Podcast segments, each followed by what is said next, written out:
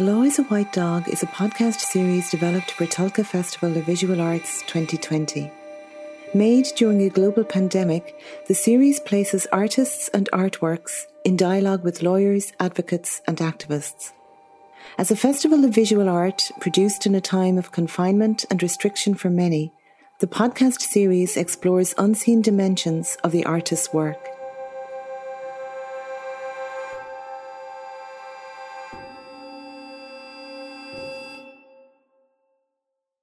Baggs was a non speaking autistic writer, activist, and artist from the USA who died in 2020, aged 39. Also known at different times as Mel or Amelia E. Voicy Baggs, they used a communication device to speak, and their writing was predominantly concerned with personal reflections on their multiple disabilities, as well as analysis of their experiences in institutional care settings. Mel Baggs's writing and videos placed them at the forefront of the neurodiversity and autistic self-advocacy movements. They insisted that such movements for disability justice include all autistic people, not just those who could talk. This episode focuses on a video made by Baggs in 2007 titled In My Language and still widely available on YouTube. In this video, Baggs presents an intense sensory experience as they show themselves interacting with their indoor surroundings. Hands flapping, singing with string, dancing with water, smelling pages, rocking.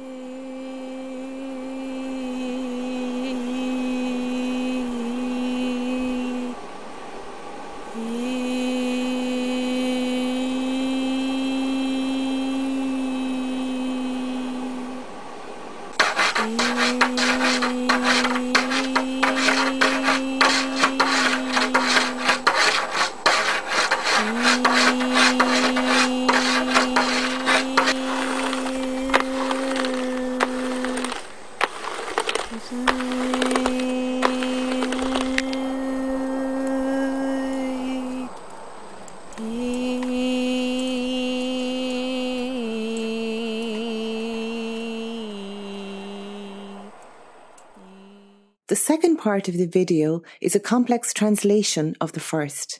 In addition to vocal and atmospheric sounds, we also hear the synthetic speech of Baggs's communication device. The previous part of this video was in my native language. Many people have assumed that when I talk about this being my language, that means that each part of the video must have a particular symbolic message within it, designed for the human mind to interpret. But my language is not about designing words or even visual symbols for people to interpret. It is about being in a constant conversation with every aspect of my environment, reacting physically to all parts of my surroundings. The reflection we're about to hear now is by Eleanor Walsh, an actor and autistic self advocate based in Dublin. Here, she reflects on the video and Baggs's wider legacy. Eleanor refers to Baggs's work using see and hear pronouns, which Baggs used interchangeably with they and them. In A.M. Baggs' work in my language, when sie hums, I know the note, can feel it rise in my throat. She rotates her fingers around the knob on the chest of drawers, and I gasp. That looks fun. I haven't let myself do that in years. Mel rocks forward and back, and I realise I'm already rocking with her in my chair. When I was younger, I tried to mask my autism. This is when you change your behaviours, your body, your language to appear as if you are neurotypical or non autistic. Stimming was my secret.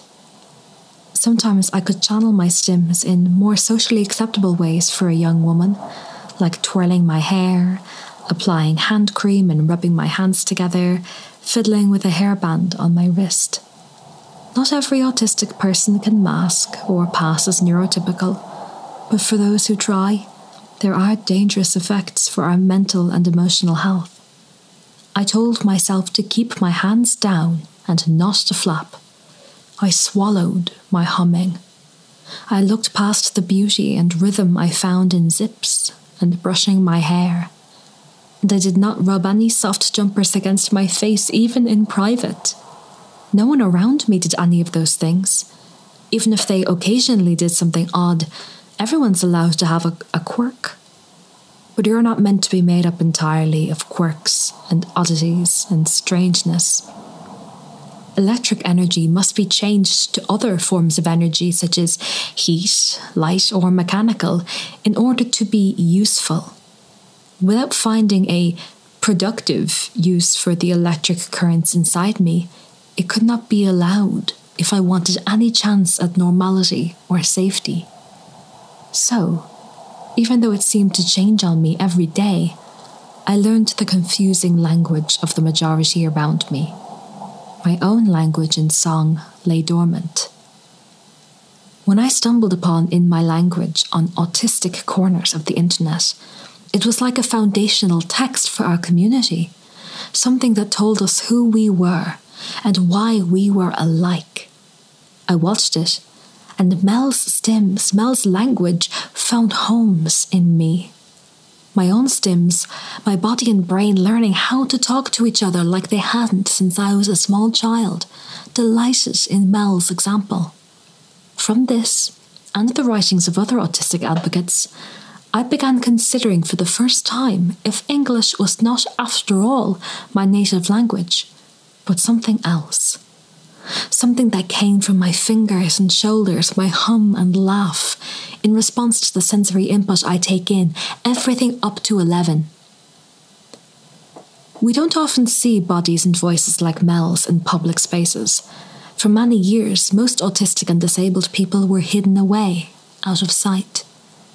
Autistic activist Julia Bascom wrote in 2012 on the earth shaking power of what it means to start a new story, and on your screen, for the first time, is someone who moves like you.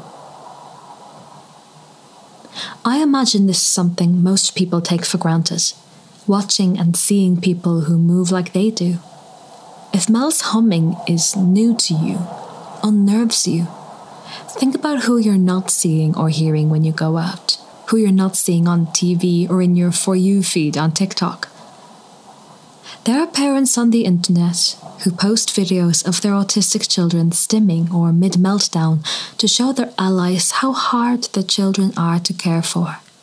Imagine as a child in one of your weakest moments, instead of your mother comforting you, she takes out her smartphone and films you for thousands of strangers on the internet without your permission. Within my language, Mel took control of her voice and image online as an autistic adult. In writing, narrating, and directing this, Sie created one of the most important pieces of modern autistic culture we have. Mel moves and stims not only to educate, but to show her autistic siblings someone who moved like yours, like us. I watch in my language today, and tomorrow I can walk outside, flick my fingers, hum to myself behind my face mask, let my arms swing by my sides. Let my body move like it wants. Mel's dance goes on. We're now going to hear a conversation between Eilionóir Flynn and Maria Ní from the Centre for Disability Law and Policy based at the National University of Ireland, Galway. Eilionóir's current research interests focus on the intersectionality of disability, gender, and ageing. And as a founding member of Disabled Women Ireland, Maria is active in both the gender and disability equality movements in Ireland. Together, Eilionóir and Maria co-organise the annual Disability Law Summer School at NUI Galway. Here, they discuss how Baggs's work can be used as a tool of education, activism, and legal consciousness raising. We hear first from Eilionóir as she introduces the concept of legal personhood. I would see um, legal personhood being part of the broader concept of, of legal capacity, which contains both personhood and agency. So, personhood is the, just the mere recognition that the individual is someone that the law should consider in a particular way. But agency is almost you know, just as important, but po- possibly even more important because that's the part that's really been denied to disabled people. So agency is the recognition the person is an actor within the law. So someone who can create, modify or extinguish legal relationships, who can make contracts, who can get married, who can vote, who can create a will. And these are all things that have been denied to disabled people and continue to be denied to them in different ways, mostly in contemporary societies based on assessments of mental capacity, where the person is deemed to lack capacity to exercise their legal agency and to fulfill their legal personhood in a specific way. And that ability is taken from them and conferred upon others um, that we usually call substitute decision makers who often act in what they believe is the best interests of the person rather than according to the person's own will and preferences. The way I naturally think and respond to things looks and feels so different from standard concepts or even visualization that some people do not consider it thought at all, but it is a way of thinking in its own right. However, the thinking of people like me is only taken seriously if we learn your language no matter how we previously thought or interacted. As you heard, I can sing along to what is around me. It is only when I type something in your language that you refer to me as having communication. I smell things. I listen to things.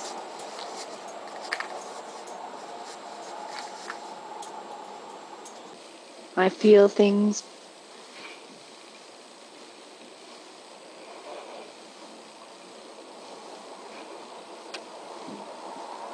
I taste things.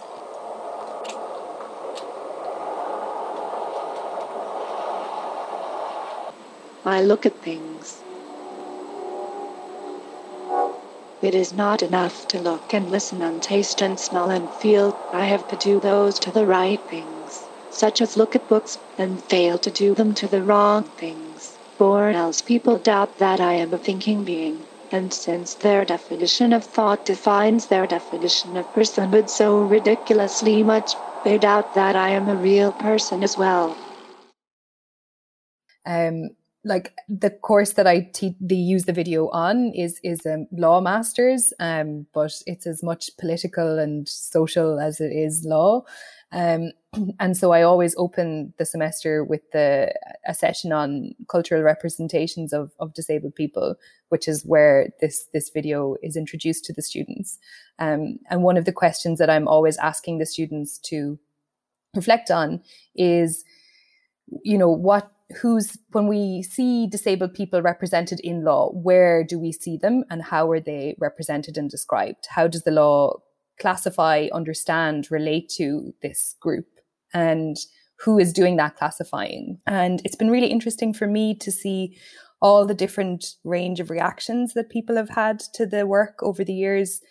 So, ranging from disbelief that how could Baggs be the same person in the first half and the second half of the video, um, to questioning um, people's own practices sometimes, because I often teach people who've worked with disabled people. Um, and Maria, I think the first time you saw the video was in one of those classes.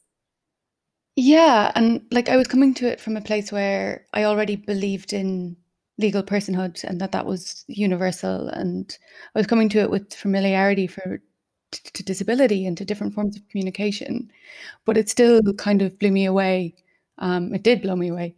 Um, what they were expressing was like being unapologetically disabled. And I think I'm co- probably coming from a place of being apologetically disabled and often very much policing my own mannerisms uh, at, at all times and seeing that there just, yeah, that, that being unapologetically disabled. Um, As Baggs describes in the video, you know, they learned to communicate in a way that other people found acceptable in order to be viewed as human. And that's not a, that's a very high price to pay um, to be considered just a human.